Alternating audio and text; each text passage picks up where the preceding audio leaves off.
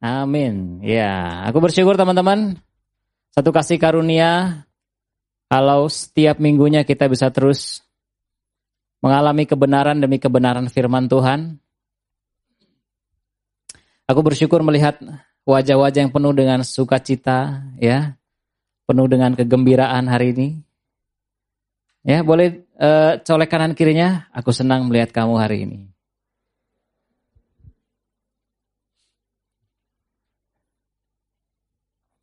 Ya.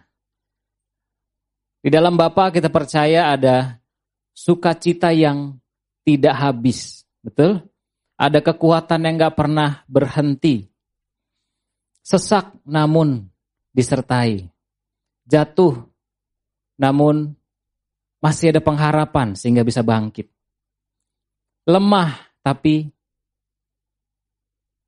belum selesai, melainkan ada pengharapan. Ya.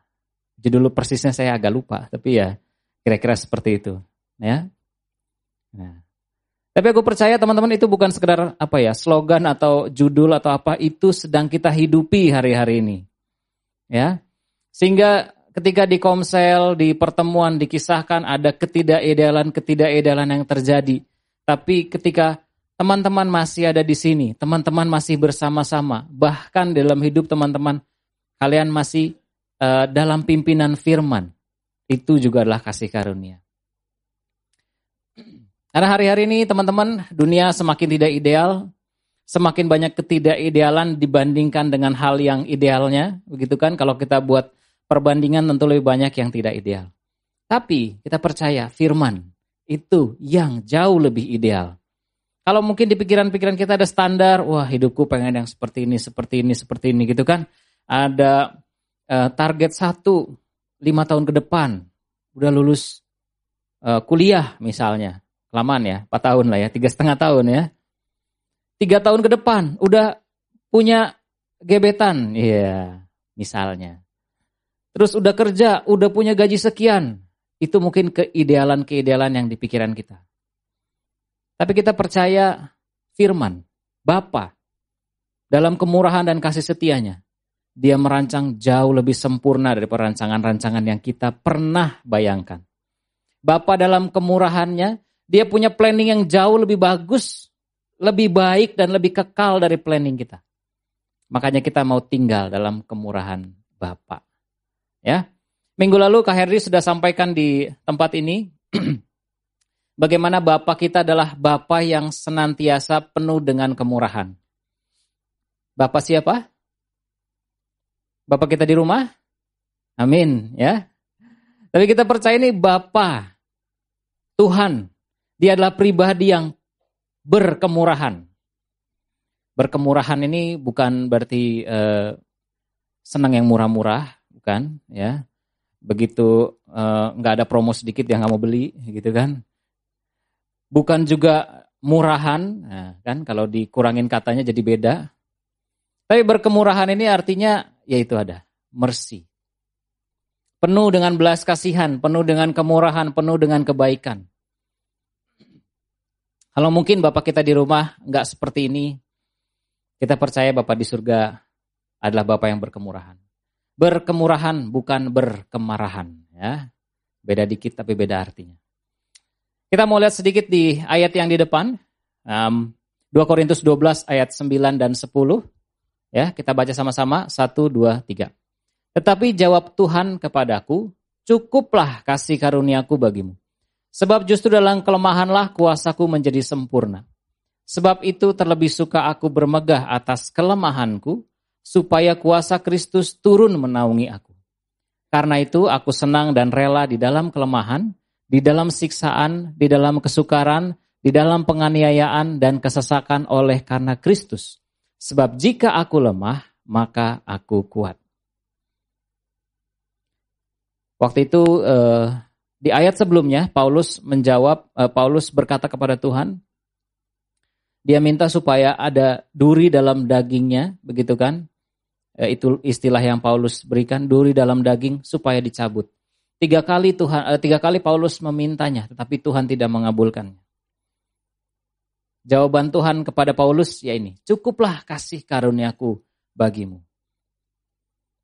Ya kita nggak perlu repot-repot menerjemahkan teman-teman apa itu duri dalam daging, begitu kan? Kalau kita makan keselak duri aja, duri ikan itu udah repot ya, betul? Ya kan? Sampai kita harus minum banyak, makan apa?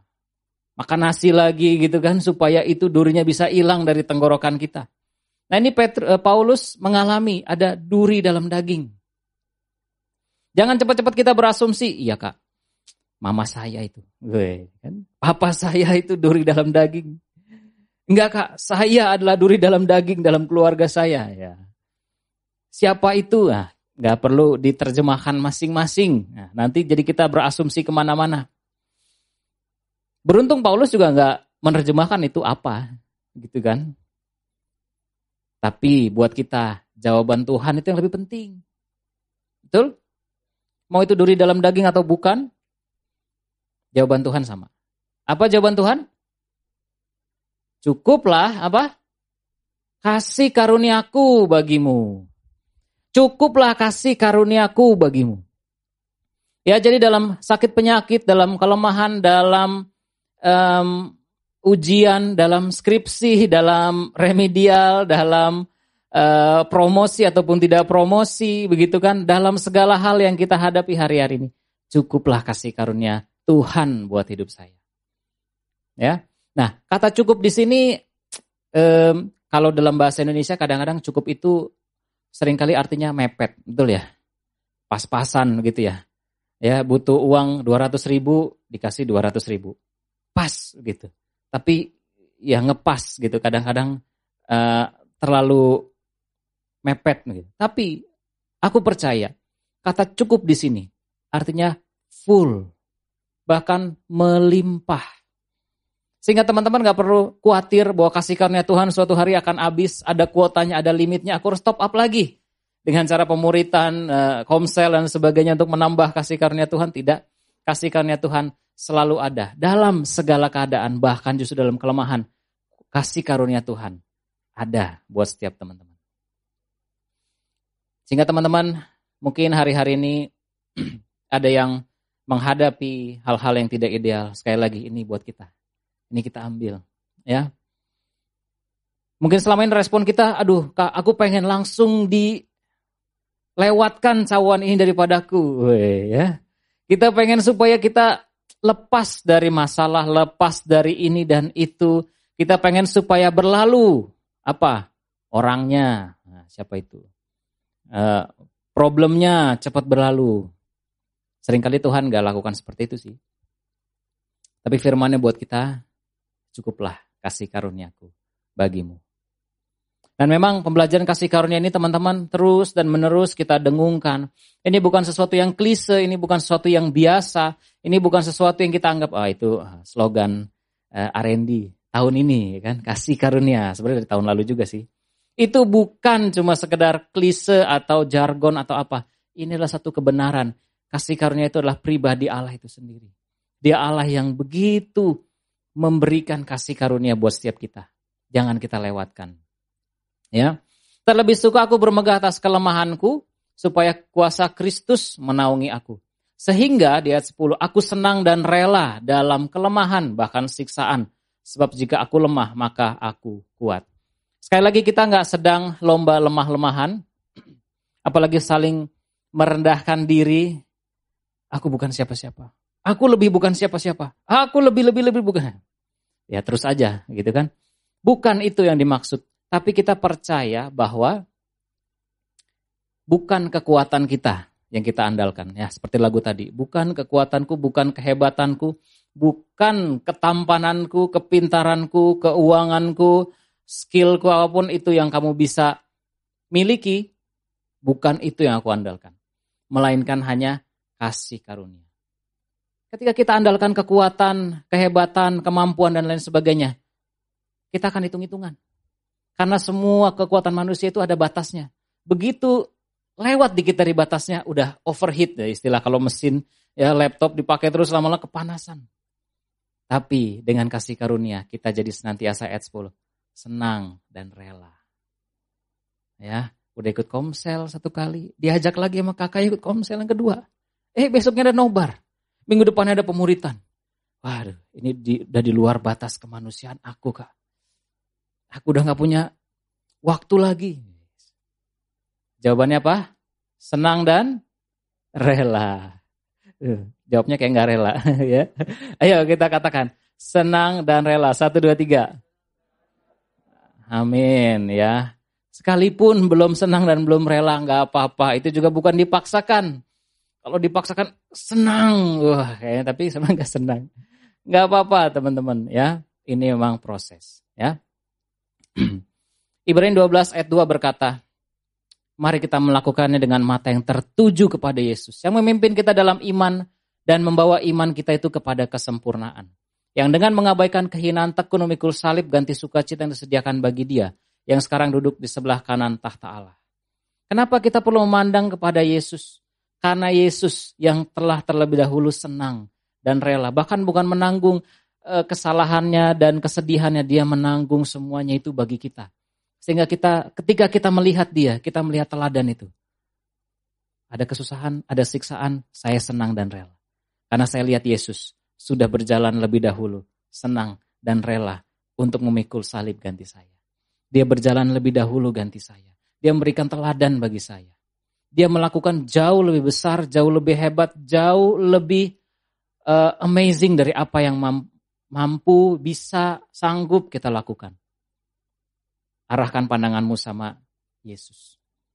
Karena kalau kita nggak arahkan pada Yesus, kita akan arahkan pada yang lain. Ya itu tadi, pada kekuatan kita, kita udah nggak sanggup. Kita arahkan pada yang lain. Kok dia nggak disuruh begini, aku doang. Kok yang itu enggak, kok wah macam-macam. Ke mana-mana ngelihatnya. Kita baca sama-sama statement ini. Satu, dua, tiga. Di dalam kasih karunia, saya tidak lagi melihat kelemahan dan keterbatasan sebagai suatu penghalang, melainkan suatu tempat yang baik bagi Bapa untuk menyatakan kecukupan dan kemurahan. Lihat, kelemahan dan keterbatasan, eh, bahkan sebagai kesempatan, tempat, ruang bagi Bapak untuk Bapak menyatakan kecukupan dan kemurahannya. Sekali lagi teman-teman ganti ya respon hidupmu bukan lagi tuntutan, kemarahan, kesus, eh, kesusahan dan lain sebagainya ganti dengan kasih karunia. Kita sama-sama kembali akan melihat satu kisah dari kisahnya Daud, ya. Nanti teman-teman bisa bacakan bersama-sama bergantian. Pria bacakan yang genap, wanita bacakan yang ganjil dan seterusnya, ya. E, di sini ayat 9 yang enggak ada, nanti langsung ke 10. E, ya tadi siapa yang genap? Pria ya. Wanita yang ganjil ya. Oke. Satu, dua, tiga. Ketika didengar Daud di padang gurun bahwa Nabal sedang menggunting bulu dombanya,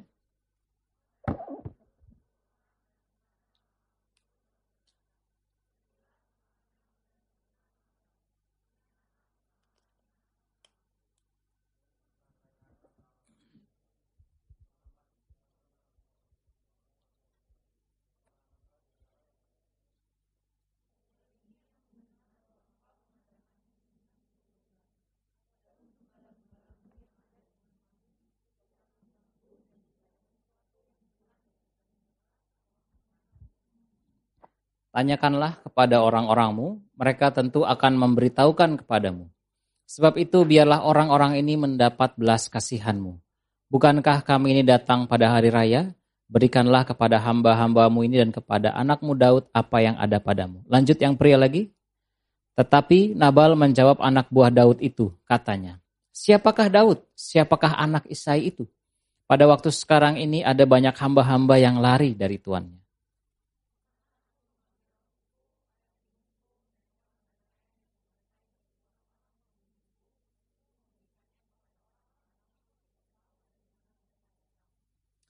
Lalu orang-orang Daud itu berbalik pulang dan setelah sampai mereka memberitahukan kepadanya tepat seperti yang dikatakan kepada mereka.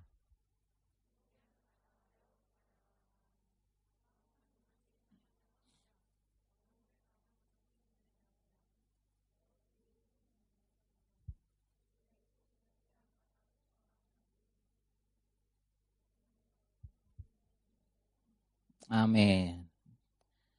Kisah ini sudah dikisahkan juga dari minggu lalu ya teman-teman. Bagaimana Daud, kadang-kadang kalau ingat Daud, ingatnya Goliat gitu kan. Ini udah maju ceritanya dari yang itu. Daud sudah menjadi panglimanya Saul, kemudian karena Saul iri, kemudian Daud di, uh, Saul mencoba membunuh Daud sehingga akhirnya Daud lari. Dalam pelariannya, ya kan, terus terus ke mana-mana Tuhan menambahkan jumlah orang-orang menjadi pengikutnya Daud. Sehingga di saat ini sudah kira-kira ada 600 pengikut Daud. Banyak ya. Satu kali mereka berkemah di nah, ada di padang gurun Karmel. Ya. Di situ ada seorang yang namanya Nabal. Nabal pengusaha domba. Dombanya banyak sekali dan pada hari itu mereka akan menggunting ada pengguntingan bulu domba. Kira-kira gampangnya panen lah gitu. Ya kan? Domba ya bulunya dijadiin wall begitu kan untuk bahan baju lalu dombanya dipotong begitu kira-kira kan. Itu diraya, dilakukan pada hari raya. Daud dengan kekuatan militernya yang 600 itu tidak sedikit begitu kan. Gideon pada akhirnya bawa 300 orang. Ini dua kali lipatnya 600 ini uh, kalau kita 300 di sini ada dua kali lipatnya inilah. Lumayan lah kalau bikin kerusuhan pada waktu itu ya ya kan tapi Daud gak bikin kerusuhan. Dia justru menjaga domba-domba itu. Namanya gembala di padang ada aja maling. Atau bukan maling, serigala apa. Ya Daud kan dulu uh, gembala domba, betul? Dia tahu banget. Nah, kemudian Daud berbuat baik kepada Nabal dengan dijagain domba-dombanya. Ya kan, ngasih jasa. Berharap ada uh, reward, gitu kan. Nah, dikirimlah utusan kepada Nabal minta baik-baik. Ya kan? Kak Herdri bilang kemarin apa? Jatah preman. Ya benar. Mau keadaan baik, ya kasihlah sebagian gitu kan. Datang baik-baik Daud nggak ngajak perang, tapi jawaban Nabal memang kurang bijaksana, ya. Dikatakan apa? Siapa Daud? Siapa anak Isai itu? Waduh. Padahal Nabal sendiri tahu Daud itu siapa kan? Udah tahu dia, anak Isai, begitu kan? Daud pada waktu itu terkenal. Semua orang tahu Daud, tapi Nabal ini nggak peduli dan nggak mau tahu. Dia dia dia dia ngegampangin gitu aja. Emang ada yang suruh Daud untuk jaga domba-domba saya? Kan nggak ada. Apa urusannya? Pulanglah. Kira-kira begitu. Daud mendengar berita itu dia marah. Dan kemudian dia ambil pedang. 400 orang diajak untuk mendatangi Nabal. Dia nggak tahu saya siapa. Padahal Nabal udah tahu, ya kan? Dia nggak tahu saya bisa apa. Ya, teman-teman sering merasa kayak gitu? Biar saya buktikan. Ya, keren kelihatannya ya. Kalau superhero zaman dulu begitu kira-kira dialognya. Ya, tapi tentu di sini Daud bukan superhero, tapi dia mau bertindak seperti model itu. Dia mau mencari hakim menjadi apa? Main hakim sendiri. Dia mau mencari kebenaran versi dia sendiri. Nah, Lihat di 1 Samuel 25 ayat 10 tadi kita baca. Siapakah Daud? Siapakah anak Isai itu? Pada waktu sekarang ini ada banyak hamba-hamba yang lari dari tuannya. Daud disentil-sentil harga dirinya. Ya kan?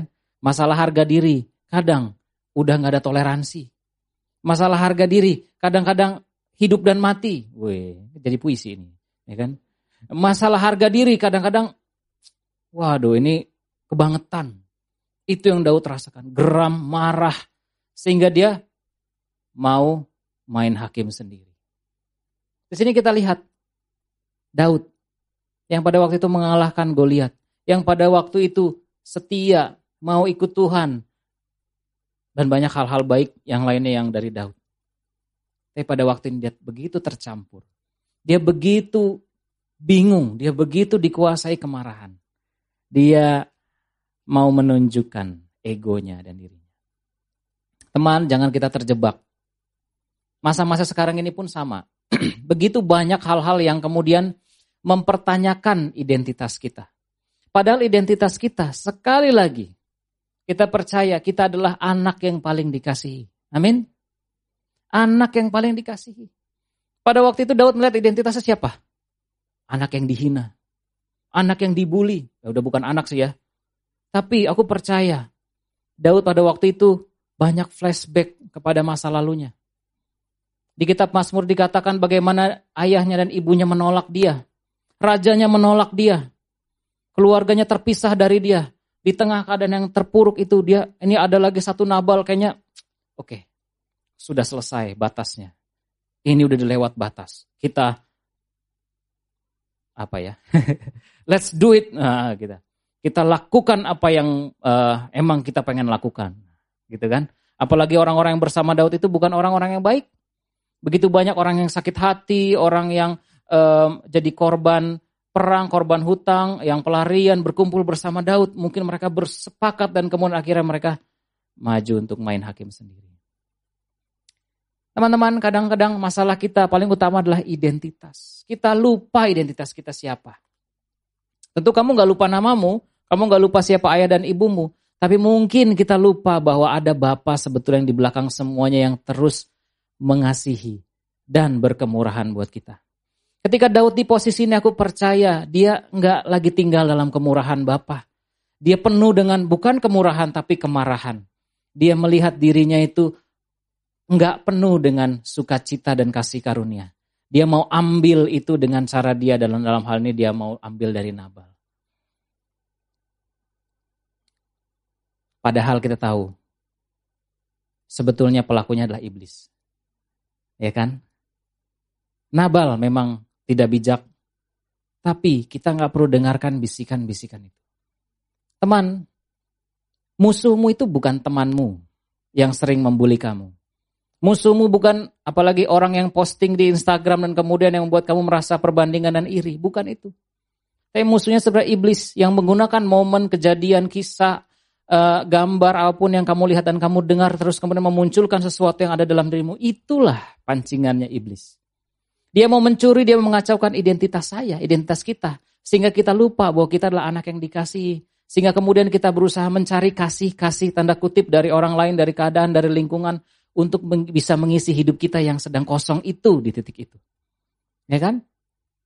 Ingat Adam dan Hawa, mereka begitu penuh dengan kecukupan di Taman Eden. Sampai ada iblis datang, menggoda. Hawa-hawa, sekali-kali nggak akan mati. Coba deh. Nah, kira-kira gitu kan. Coba makan buah itu. Kamu akan jadi seperti Allah. Us. Langsung imajinasinya bermain. Ya, padahal saat itu mereka diciptakan segambar dan serupa dengan Allah. Di titik itulah mereka sudah seperti Allah. Tapi iblis mengatakan, kamu belum di situ. Kamu harus makan ini supaya kamu nyampe di situ. Nah lihat, tipuan iblis seperti itu. Sama seperti tipuan dunia yang saat ini ada. Kamu nggak dikasih, kalau kamu dikasih buktinya kamu dibeli mobil. Nah lo kan, kamu cuma dibeli sepeda. Nah, itu bukan bukti kasih yang sesungguhnya. Mana mungkin kamu dikasih itu, keinginan kamu nggak diturutin. Begitu banyak pancingan-pancingan yang iblis gunakan untuk membuat kamu turun dari standar yang sebenarnya Allah udah tetapkan. Bahwa kamu adalah anak yang paling dikasihi. Iblis mancing-mancing itu. Tapi Yesus teguh sekali. Tiga kali dicobai di padang gurun dengan hal yang sama. Kalau kamu anak Allah. Sama kan modelnya kan? Kata-katanya beda, beda versi. Tapi ini sama. Kalau kamu anak Allah, ubah batu ini jadi roti. Yesus bisa nggak ubah batu jadi roti? Bisa apa dia lakukan? Enggak. Bukan karena dia nggak lapar. Tapi dia nggak mau ambil pancingan iblis. Jatuhkan dirimu dari atas bayar suci. Apa dia lakukan? Dia nggak beli apa yang iblis tawarkan. Teman, jangan ambil apa yang dunia tawarkan. Karena itu intinya mau mengacaukan identitasmu siapa. Sekalipun kamu ambil, sekalipun kamu bisa, sekalipun kamu mampu, yes. Tapi bukan berarti kamu perlu ambil bukan bukan berarti kamu perlu buktikan. Karena pembuktian gak akan memuaskan. Kamu buktikan satu, dipancing lagi. Yang kedua, biasanya gitu kan? Ya kan? Udah dapat yang kedua, dipancing lagi yang ketiga. Terus sampai kamu ke bawah kepada, kalau dipancing itu ada kailnya, betul ya? Ya, ada umpan yang lezat, di baliknya ada ya hook yang tajam gitu kan. Kita perlu lihat diri kita sebagai anak Allah yang dikasihi. Paling dikasih. Artinya Bapak tuh nggak pilih kasih buat hidupmu. Bapak tuh mengasihi kamu maksimal. Sehingga apa? Ketika kita lihat diri kita paling dikasihi, kita bisa buang pengasihanan diri. Bukan kasihan tapi kasih. Kita bisa buang pengasihanan diri. Pengasihanan diri itu apa sih? Pengasihanan diri itu melihat diri kita lemah, betul melihat diri kita tertindas, melihat diri kita yang paling jelek, paling jatuh, paling paling paling jelek dari segala yang paling paling itu. Dan gara-gara perasaan pengasihanan diri itulah yang kemudian membuat kita jadi marah, jadi nggak berbuat apa-apa, lesu, nangis, ya, nangisnya nggak masalah, tapi menangisi diri sendiri, menangisi keadaan dan lain sebagainya karena perasaan-perasaan itu. Kalau teman kamu pernah mengalami perasaan-perasaan itu, cerita, share, jangan dipendam sendiri. Apalagi jangan jadi kenikmatan. Kenikmatan dalam arti ya lagi enjoy, meratapi nasib. Cerita supaya kamu bisa dibangun, supaya identitasmu bisa dikuatkan. Nah, di tengah jalan Daud lagi mendatangi si Nabal. Tentu nggak pelan-pelan gitu jalannya. Orang lagi berkemarahan pasti Wah, mungkin sedikit lari gitu kan. Kalau ada kuda, naik kuda. Di tengah jalan ada Abigail datang. Abigail ini adalah istri Nabal. Dia datang bukan untuk membela suaminya. Karena Abigail sendiri berkata apa? Jangan kiranya Tuanku mengindahkan Nabal, orang Dursila itu. Ini suaminya sendiri. Sebab seperti namanya demikianlah ia. Ya, istri memang sangat mengenal suaminya di sini ya. Nabal namanya, bebal orangnya. Tetapi aku hambamu ini tidak melihat orang-orang yang Tuhanku suruh. Abigail, sukacita yang daripada Allah, datang menghampiri Daud. Mencegah Daud untuk melakukan kejahatan. Kalau Daud bunuh Nabal, yaitu jadinya dosa, betul? Bahkan bukan cuma Nabal yang mau dibunuh, tapi semua pria yang ada di rumah itu. Nah itu perusahaan besar, mungkin ada puluhan orang di situ. Dibantai oleh 400 orang, selesai. Daud, eh Abigail datang me, menolong Daud pada waktu itu. Untungnya Daud sadar, hilaf dia. Oh iya, untung belum kejadian. Aku balik nggak jadi. Mungkin dalam kejadian hidupmu teman ada pertolongan datang. Ya, tahu-tahu WA masuk, ya kan? Telepon dari kakak pembina, diingetin sama kakak PKS. Nah, itulah Abigail yang sedang menghampirimu. Jangan di read doang. Tapi dibukalah. Apalagi jangan di blok begitu kan. Pura-pura nggak ada. Chat yang itu nggak dibales. Tapi chat yang di grup lain panjang ya. Ketahuan deh. Jawab, ambil. Kasih karunia itu. Terima pertolongan yang dari Allah itu. Sebab itu mau menolong hidupmu. Jadi ketika dicari, mau ditolong sama kakak, uh, siapa kakak pembina PKS, jangan malah lari. Itu pertolongan. Dia bukan Saul yang ngejar-ngejar kamu, bukan. Kamu gak perlu lari dari dia. Itu adalah Abigail yang sedang menghampiri kamu supaya kamu gak makin jauh. Ya, dalam kesulitannya Allah kasih karunia-Nya masih ada buat Daud.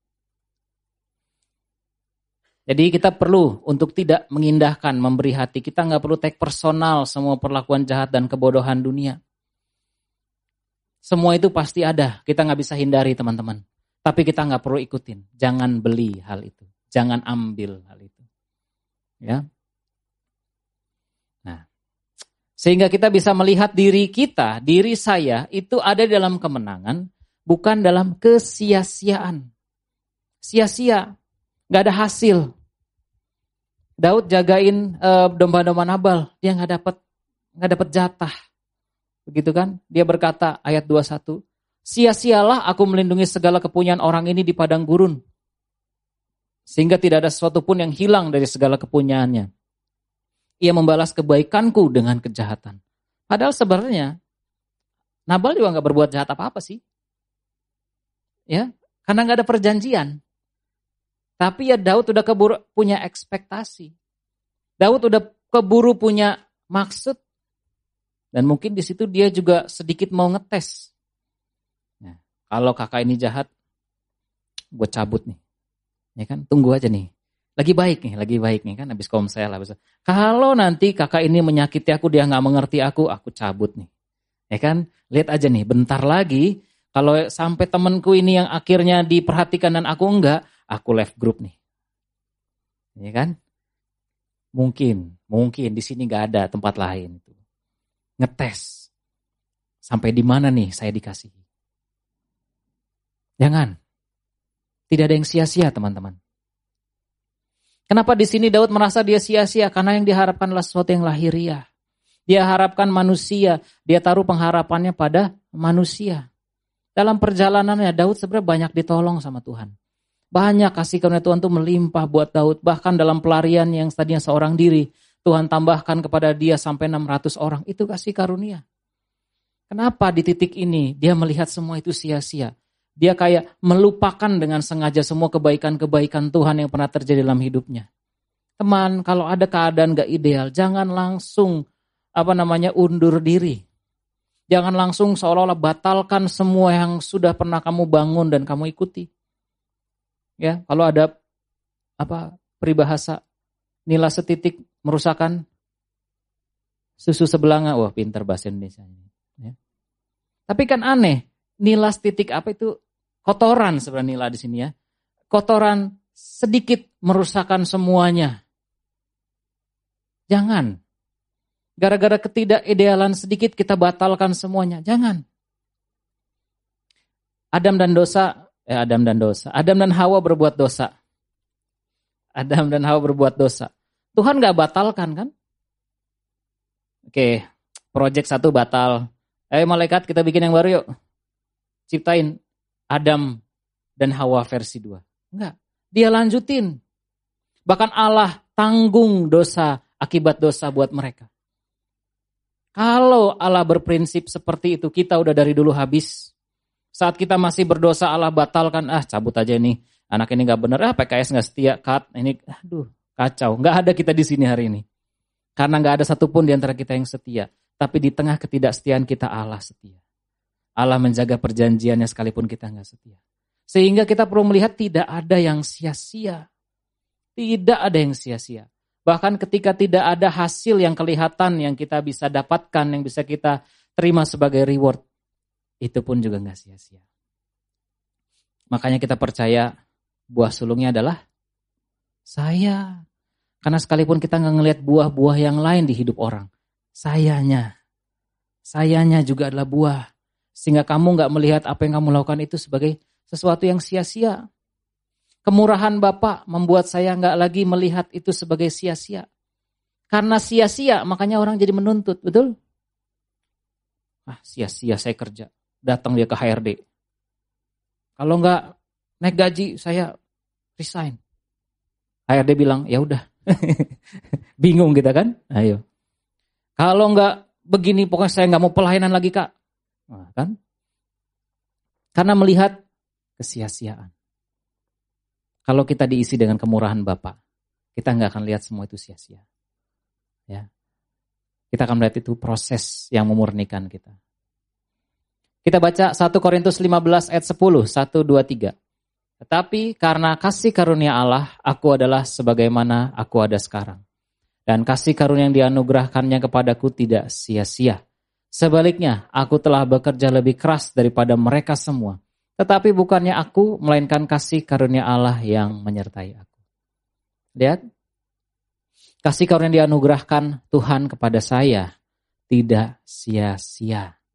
Kalau kita belum melihat hasilnya di depan mata, karena itu masih terus dikerjakan. Kan kita nggak nanam sekarang terus besok tanya mana buahnya, aneh. Betul? Kita tanam sekarang ada waktunya. Kok nggak berbuah-berbuah? Masih ada prosesnya. Betul? Masih ada yang kita perlu apa namanya bersihkan, pupuk, siram. Nggak ada yang instan. Tapi kasih karunia Tuhan, percayalah, tidak sia-sia. Ada ayat lain mengatakan, firmanku yang keluar dari mulutku tidak akan pernah kembali dengan sia-sia firman tidak pernah gagal, melainkan akan melakukan apa yang ku kehendaki dan akan berhasil dalam apa yang kusuruhkan kepadanya. Firman alias kasih karunia itu sendiri tidak sia-sia. Kalau teman kamu mau hidupmu nggak sia-sia, apa yang kamu mau kerjakan tidak sia-sia, kiranya dasarnya adalah kasih karunia dan firman. Kalau dasarnya kemarahan, ekspektasi dan semua yang lahiriah, nah itu yang akan berujung pada kesia-siaan. Tapi kalau kita punya firman, motivasi kita firman, drive kita kasih karunia, aku percaya nggak ada yang sia-sia. Nggak ada yang sia-sia. Satu kisah teman-teman, aku waktu beberapa tahun lalu aku punya satu komsel di satu tempat. Komsel mahasiswa. Biasanya komsel mahasiswa ini seru. Dua tahun pertama. tahun ketiga udah mulai skripsi. ya kan, udah sibuk. Tahun keempat udah banyak yang lulus. Akhirnya tadinya banyak jadi sepi, sepi, sepi, sepi, sepi, sepi, hilang. Tinggal sayalah seorang diri yang satu-satunya yang masih setia. Cielah. Ya, enggak sih. Karena saya masih di situ aja, yang lain udah kerja, yang lain udah apa gitu kan. Di titik itu saya melihat seperti ini. Sia-sia aku jadi PKS mereka. Mereka udah kerja seperti kacang lupa kulitnya. Fase hidup orang berubah, banyak hal berubah. Pada waktu itu aku nggak sadar hal itu. Aku belum eh, belum apa ya sedewasa sekarang, Cila. Aku belum eh, banyak belajar berkemurahan. Aku melihat semua sia-sia. Ya kira-kira seperti inilah. Mikirnya udah cabut aja. Mana ya? Nah saat itu. Bapak menolong aku. Ada pertolongan. Sehingga aku nggak jadi cabut. Aku nggak jadi Walaupun belum tahu mau cabut ke mana itu. Tapi pokoknya udah mau cabut gitu kan. Keinginan cabut tuh pokoknya udah banyak gitu. Ada yang mau cabut juga. Ini kayaknya senyum-senyum di belakang masker ini. Ada pertolongan Bapak buat kamu teman-teman. Gak ada yang kamu cabut ya. Ya. Tidak ada yang sia-sia. Kasih karunia Tuhan menolong. Kasih karunia Tuhan sabar. Sehingga kemudian ada ruang. Untuk aku bisa pulih. Bisa sembuh dari semua pencapaian-pencapaian yang lahiriah. Nextnya setelah kejadian itu, aku masuk ke dalam sebuah komsel. Di situ aku bertumbuh dan kemudian aku kembali terus menerima kasih karunia demi kasih karunia.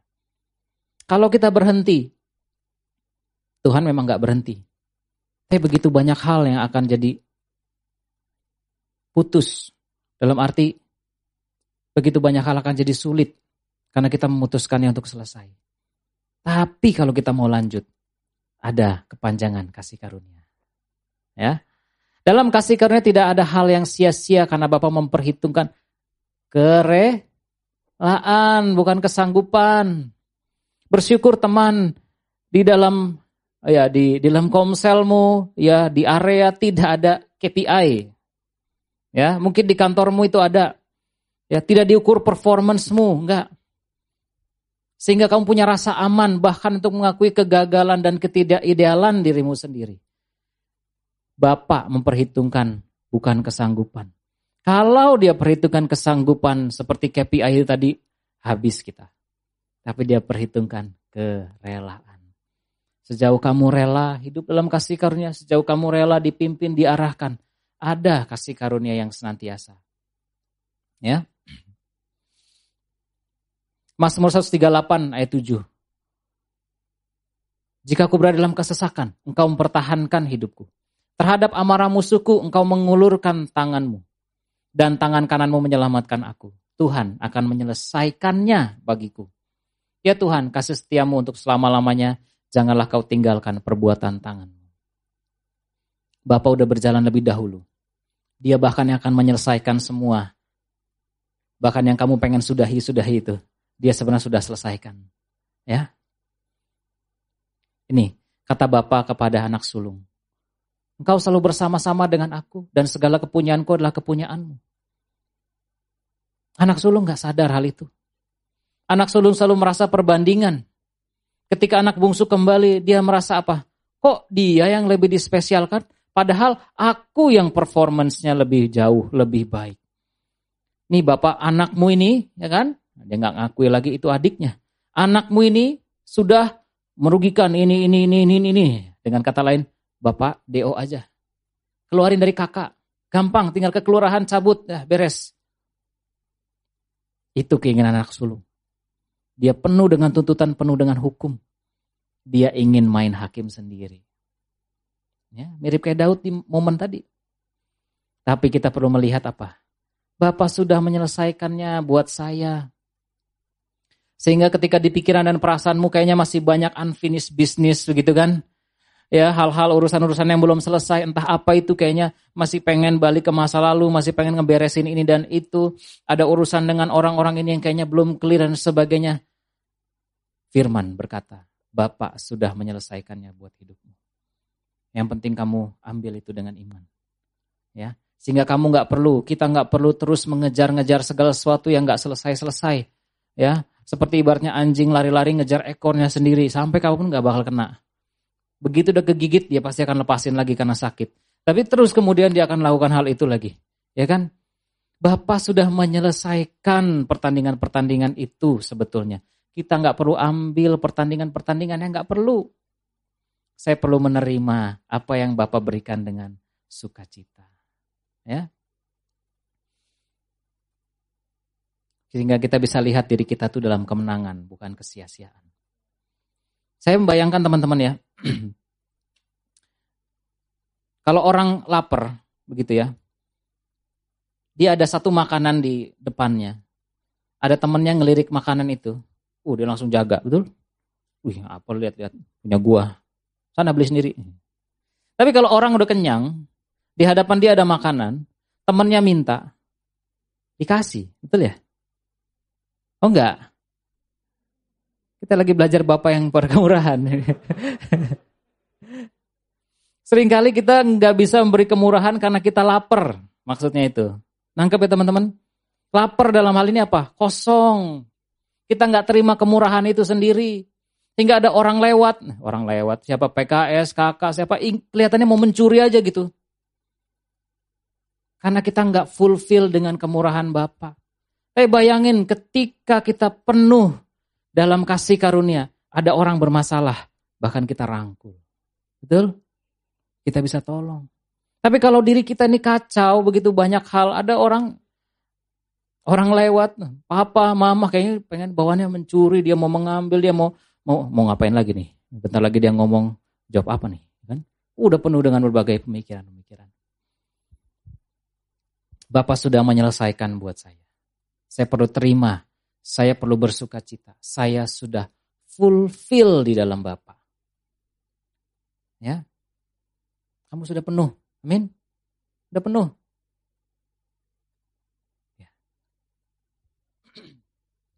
Ini adalah perkataan Abigail kepada Daud. Ayat 30. Apabila Tuhan melakukan kepada Tuanku sesuai dengan segala kebaikan yang difirmankannya kepadamu dan menunjuk engkau menjadi raja atas Israel. Maka tak usahlah Tuanku bersusah hati dan menyesal karena menumpahkan darah tanpa alasan. Dan karena Tuanku bertindak sendiri dalam mencari keadilan. Dan apabila Tuhan berbuat baik kepada Tuanku, ingatlah kepada hambamu ini. Kata-kata Abigail ini bijak sekali. Ini seperti in the cool of the day. Menyegarkan, menolong, mengingatkan. Dia bilang apa? Ingat, Tuhan udah baik buat kamu, Daud. Diingatkan akan kebaikan Tuhan. Di situ Abigail sedang, kalau dari dialognya ini, aku lihat dia bukan sedang menghalangi supaya nggak membunuh Nabal. Tapi lebih kayak menolong Daud, bukan kepada menolong suaminya. Aku melihat ini pertolongan Tuhan begitu luar biasa. Dia mengingatkan kita akan kebaikan-kebaikan Tuhan di masa lalu yang pernah terjadi. Dan itulah harusnya jadi kekuatan kita. Ingat kebaikannya. Jangan cuma ingat kesusahannya, ingat kesulitannya, ingat masa lalu, ingat mantan apalagi, ya. Ingat orang-orang tertentu yang menyakiti. Jangan besarkan hal itu, tapi ingat kebaikan dan kemurahan Bapak yang pernah terjadi dalam hidup kita. Ketika Daud ada di Ziklag, dia sangat terjepit. Istri anaknya dibawa, istri anak pengikutnya dibawa. Dan mereka lelah, udah habis-habisan, habis perang. Mereka pulang, mau istirahat, mau merayakan kemenangan. Tapi ternyata ketika mereka pulang, mereka ada kekalahan di situ. Di kota itu. Dan akhirnya apa? Mereka maju.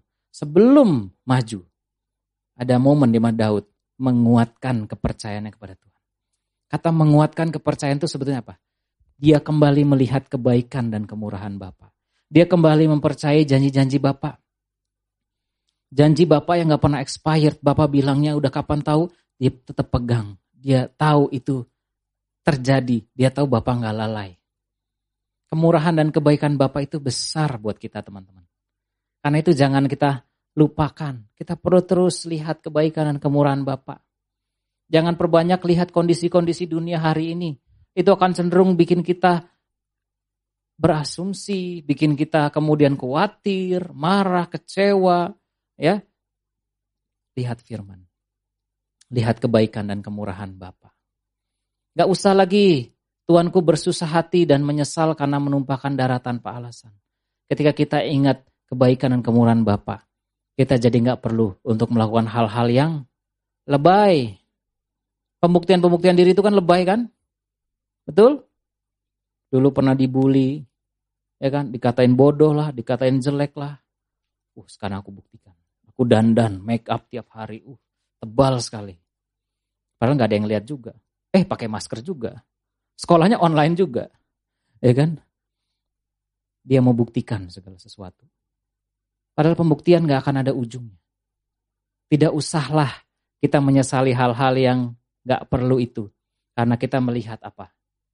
Kebaikan dan kemurahan Bapa. Ya, Gak perlu lagi kita menuntut keadilan-keadilan. Gak perlu lagi kita bersusah-susah untuk melakukan apa yang sebetulnya juga kita nggak ingin lakukan. Cuma gara tuntutan dunia, tuntutan ini, tuntutan itu, ya perbandingan ini dan itu kemudian kita merasa seolah-olah saya harus mengerjakannya. Nah, itulah yang kemudian disebut apa? Beban, beban palsu. Nggak perlu. Saya melihat teman-teman, Bapak itu seperti seorang ayah, ya tentu Bapak ini ayah, gitu kan. Dia punya anak, dia mengajari anaknya. Contoh aja dia mengajari anaknya naik sepeda. Awal mula dituntun begitu kan. Pelan-pelan, pelan-pelan. Dikasih bantuan, dikasih sepeda. Apa kalau sepeda roda dua itu biasanya ada roda tambahannya di belakang. Betul ya? Itu pun anaknya masih takut-takut. Ya. Terus kemudian bapaknya ikutan. Kadang-kadang dia juga sambil lari karena makin kencang kayuhannya begitu kan. Besoknya, besoknya ayo dek coba kita copot rodanya, gitu kan. Dia copot rodanya, kemudian dijalanin sepedanya, masih dipegangin sama papanya. Sekali dua kali dia jatuh. Anaknya trauma, gak mau lagi naik sepeda. Bapaknya berusaha membujuk-bujuk, begitu kan. Kemudian akhirnya minggu depannya anaknya mau lagi. Lukanya udah pulih, diajak lagi naik sepeda. Dituntun lagi, gitu kan. Terus sampai akhirnya anak itu bisa naik sepeda sendiri. Bapak itu menjadi yang paling bersuka cita. Ya kan? Kemudian mereka merayakannya, ye kamu udah bisa naik sepeda ya, bagus, kamu hebat ya. Terus belajar naik sepeda, kalau misalnya jatuh nggak apa-apa. Itu bapak sangat sabar. Sampai akhirnya anak ini benar-benar bisa naik sepeda. Bapak ini butuh nggak anaknya buat naik sepeda? Butuh kak buat ke pasar nanti suatu hari. Enggak. Ya. Kadang-kadang kita kayak gitu teman. Kita diberi sesuatu, kita pikir, wah nanti ada embel-embelnya nih. Aku mesti ini dan itu. Kasih karunia itu ada terms and condition. Nah, kan? Enggak. Dia murni mau anaknya bisa naik sepeda demi anaknya, bukan demi dia. Saya melihat Bapak dengan begitu sabar menuntun kita dalam berbagai hal. Even kita gagal. Even saya sendiri banyak gagal, jatuh bangun, salah, dosa, dan lain sebagainya. Saya melihat Bapak kembali berkata, ayo David, coba lagi. Aduh capek, aduh lelah, aduh repot. Coba lagi. Belum bisa minggu depannya. Terus Bapak sabar. Bapak berkemurahan bukan demi dia. Buat kita. Saya punya anak di rumah, usia 6 bulan sekarang. Saya pernah bayangkan teman-teman, saya bukanlah orang yang penuh kemurahan, percayalah. Di uh, umur saya 20 tahun tuh saya sangat pelit sama diri sendiri. Ya kan? Makanya singlenya agak lama. Nah, Jadi jangan pelit sama diri sendiri. Jangan pelit pokoknya. Nah, saya menikah dan kemudian uh, ya saya punya istri, ternyata pelit saya masih ada. Kepada istri saya saya lumayan pelit begitu. Kebetulan dia nggak ada hari ini. Ya. ya. Tapi teman-teman, ketika saya punya anak, saya nggak tahu kenapa saya begitu bisa graceful sama anak saya. Apa yang saya nggak bisa beri kepada diri saya, bukan karena saya nggak bisa atau gimana, tapi saya nggak mau beri buat saya saya bisa beri buat anak saya. Saya pun bingung. Tapi di titik itu saya ngerasa, Bapak tuh kayak gitu ke saya. Ya, Bapak tuh mau ngasih. Dan dia ngasih tuh bukan yang barang second, ibaratnya yang uh, promo ya, bukan sekali lagi yang promo itu salah ini nggak nyindir nggak. Bukan berarti kemudian dia ngasih yang murah-murah begitu kan. Saya mungkin bisa beli yang murah-murah buat diri saya dan istri saya. Tapi buat anak-anak saya, saya mau beri yang terbaik. Ada spirit yang berbeda begitu. Di titik itu saya sadar tuh Bapak tuh begitu mengasihi saya. Ya. Bapak buat anaknya tuh begitu, yaitu kata murah hati, graceful. Begitu berbelas kasihan. Begitu boros, nah, begitu jor-joran buat anak. Bukan demi ditarik balik gitu. Nanti kalau kamu udah gede jangan lupa ya urus uh, berbakti sama orang tua. Bukan, nggak ada kayak gitu. Berbakti sama orang tua baik, tapi sebenarnya orang tua juga nggak berharap itu. Bapak nggak berharap itu kembali, ya kan? Nah, kita perlu ambil hati Bapak yang seperti itu buat kita. Kebaikan dan kemurahan Bapak melampaui segala sesuatu. Kamu lihat kebaikan Bapak hari ini, kamu perlu lihat kebaikan Bapak akan tersedia terus besok, minggu depan, tahun depan. Ada di antara kamu yang khawatir sama masa depan, di masa depanmu yang kamu belum tahu itu, di situ sudah ada kemurahan dan kebaikan Bapak. Di tahun-tahun mendatang yang katanya belum tahu seperti apa, di situ kemurahan Bapak dan kebaikan Bapak sudah ada buat hidupmu, disediakan. Kita perlu ambil itu. Kita perlu ambil itu. Ya, Kolos 3:12 kita baca sama-sama 1 2 3. Karena itu sebagai orang-orang pilihan Allah yang dikuduskan dan dikasihnya. Kenakanlah belas kasihan, kemurahan, kerendahan hati, kelemah lembutan dan kesabaran. Kenakan semua itu. Kenakan ini seperti dipakai begitu ya. Artinya apa? Sudah ada. Sudah ada, di sini nggak dikatakan carilah, seolah-olah belum ada. Kenakan belas kasihan, kemurahan, kerendahan hati, kelemah lembutan, dan kesabaran. Karena semua itu sudah ada. Bapak sudah berikan dalam hidupmu. Kamu tinggal ambil dan pakai itu. Bagaimana kita bisa menyatakan kemurahan karena kita percaya Bapak sudah memberikannya. Kita sudah menerima kemurahan Bapak. Kita sudah terima sehingga kita bisa menyatakannya kepada bangsa-bangsa, kepada orang-orang lain. Ya. Aku berdoa teman-teman, setiap kita kita bisa sadar dan terus kita diingatkan. Bapak adalah Bapak yang penuh kemurahan. Penuh kasih setia, panjang sabar berlimpah kasih setia. Dia nggak berhenti di titik di mana kita berhenti. Dia terus berjalan, menemani. Dia ada di sisi kita, dia ada di samping kita, dia berjalan. Dia bahkan ketika kita jatuh, dia menopang kita. Dia Bapak yang senantiasa setia. Kita membaca ayat ini teman-teman. Satu, dua, tiga. Tuhan adalah penyayang dan pengasih, panjang sabar dan berlimpah kasih setia. Tidak selalu ia menuntut dan tidak untuk selama-lamanya ia mendendam. Tidak dilakukannya kepada kita setimpal dengan dosa kita dan tidak dibalasnya kepada kita setimpal dengan kesalahan kita.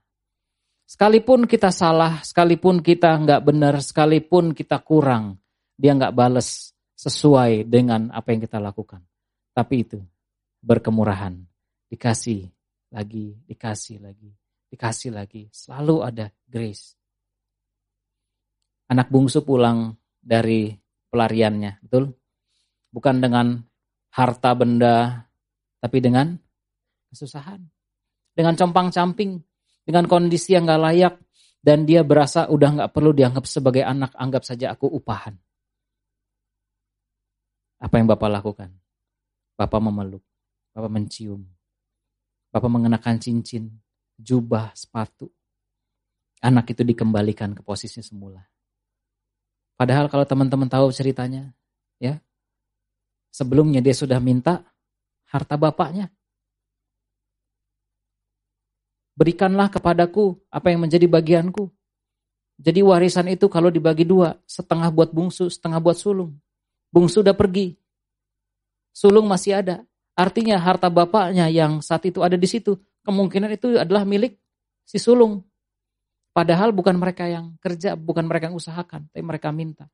Bapaknya, eh anaknya ini balik, udah dengan begitu memberikan kerugian. Aku percaya setelah itu, Bapak kembali memberikan. Bahkan lembu tambun itu diberikan. Ada kisah domba yang hilang, betul? Tuhan cari domba yang hilang itu. 99 dia tinggalkan satu domba dia cari. Terus ke teman-teman lihat di bawah ada tentang dirham yang hilang. Dirham itu uang. Ya, ini lambang sesuatu yang berharga. Dicari sampai ke kolong-kolong meja apa dicari. Nah, kisah terakhirnya yang ketiga apa? Anak yang hilang. Awalnya tentang domba, Terus kemudian apa uang, kemudian tentang anak. Aku melihat ini yang paling besar di sini lah. Bagaimana ketika anak ini balik. Bapak nggak lagi hitung-hitungan tentang uang. Bapak nggak lagi hitung-hitungan dengan harta benda. Kalau di atas tadi domba, apa namanya dicari, uang dicari. Kali ini anak balik. Lembu tambun disembelih. Harta kembali dikasih. Artinya kehilangan bapak udah nggak jadi meters lagi. Karena anaknya yang begitu dikasih ini balik. Segitu penuh kemurahannya Bapak. Nah, aku percaya kemurahan Bapak ini juga sama buat kita teman-teman.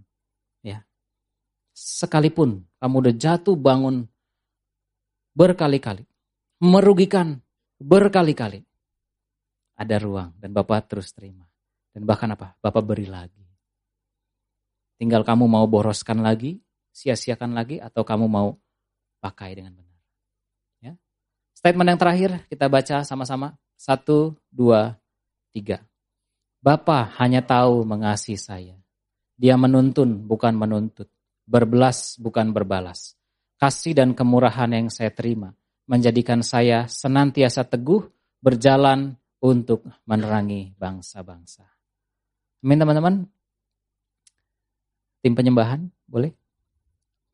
Kita percaya kasih karunia Bapa senantiasa ada. Bapa nggak menuntut, dia menuntun. Dia nggak berharap ada balasan. Tapi bagian kita, kita perlu teguh. Kita percaya Bapa punya mercy, berkemurahan buat setiap kita. Sama-sama teman-teman kita bangkit berdiri.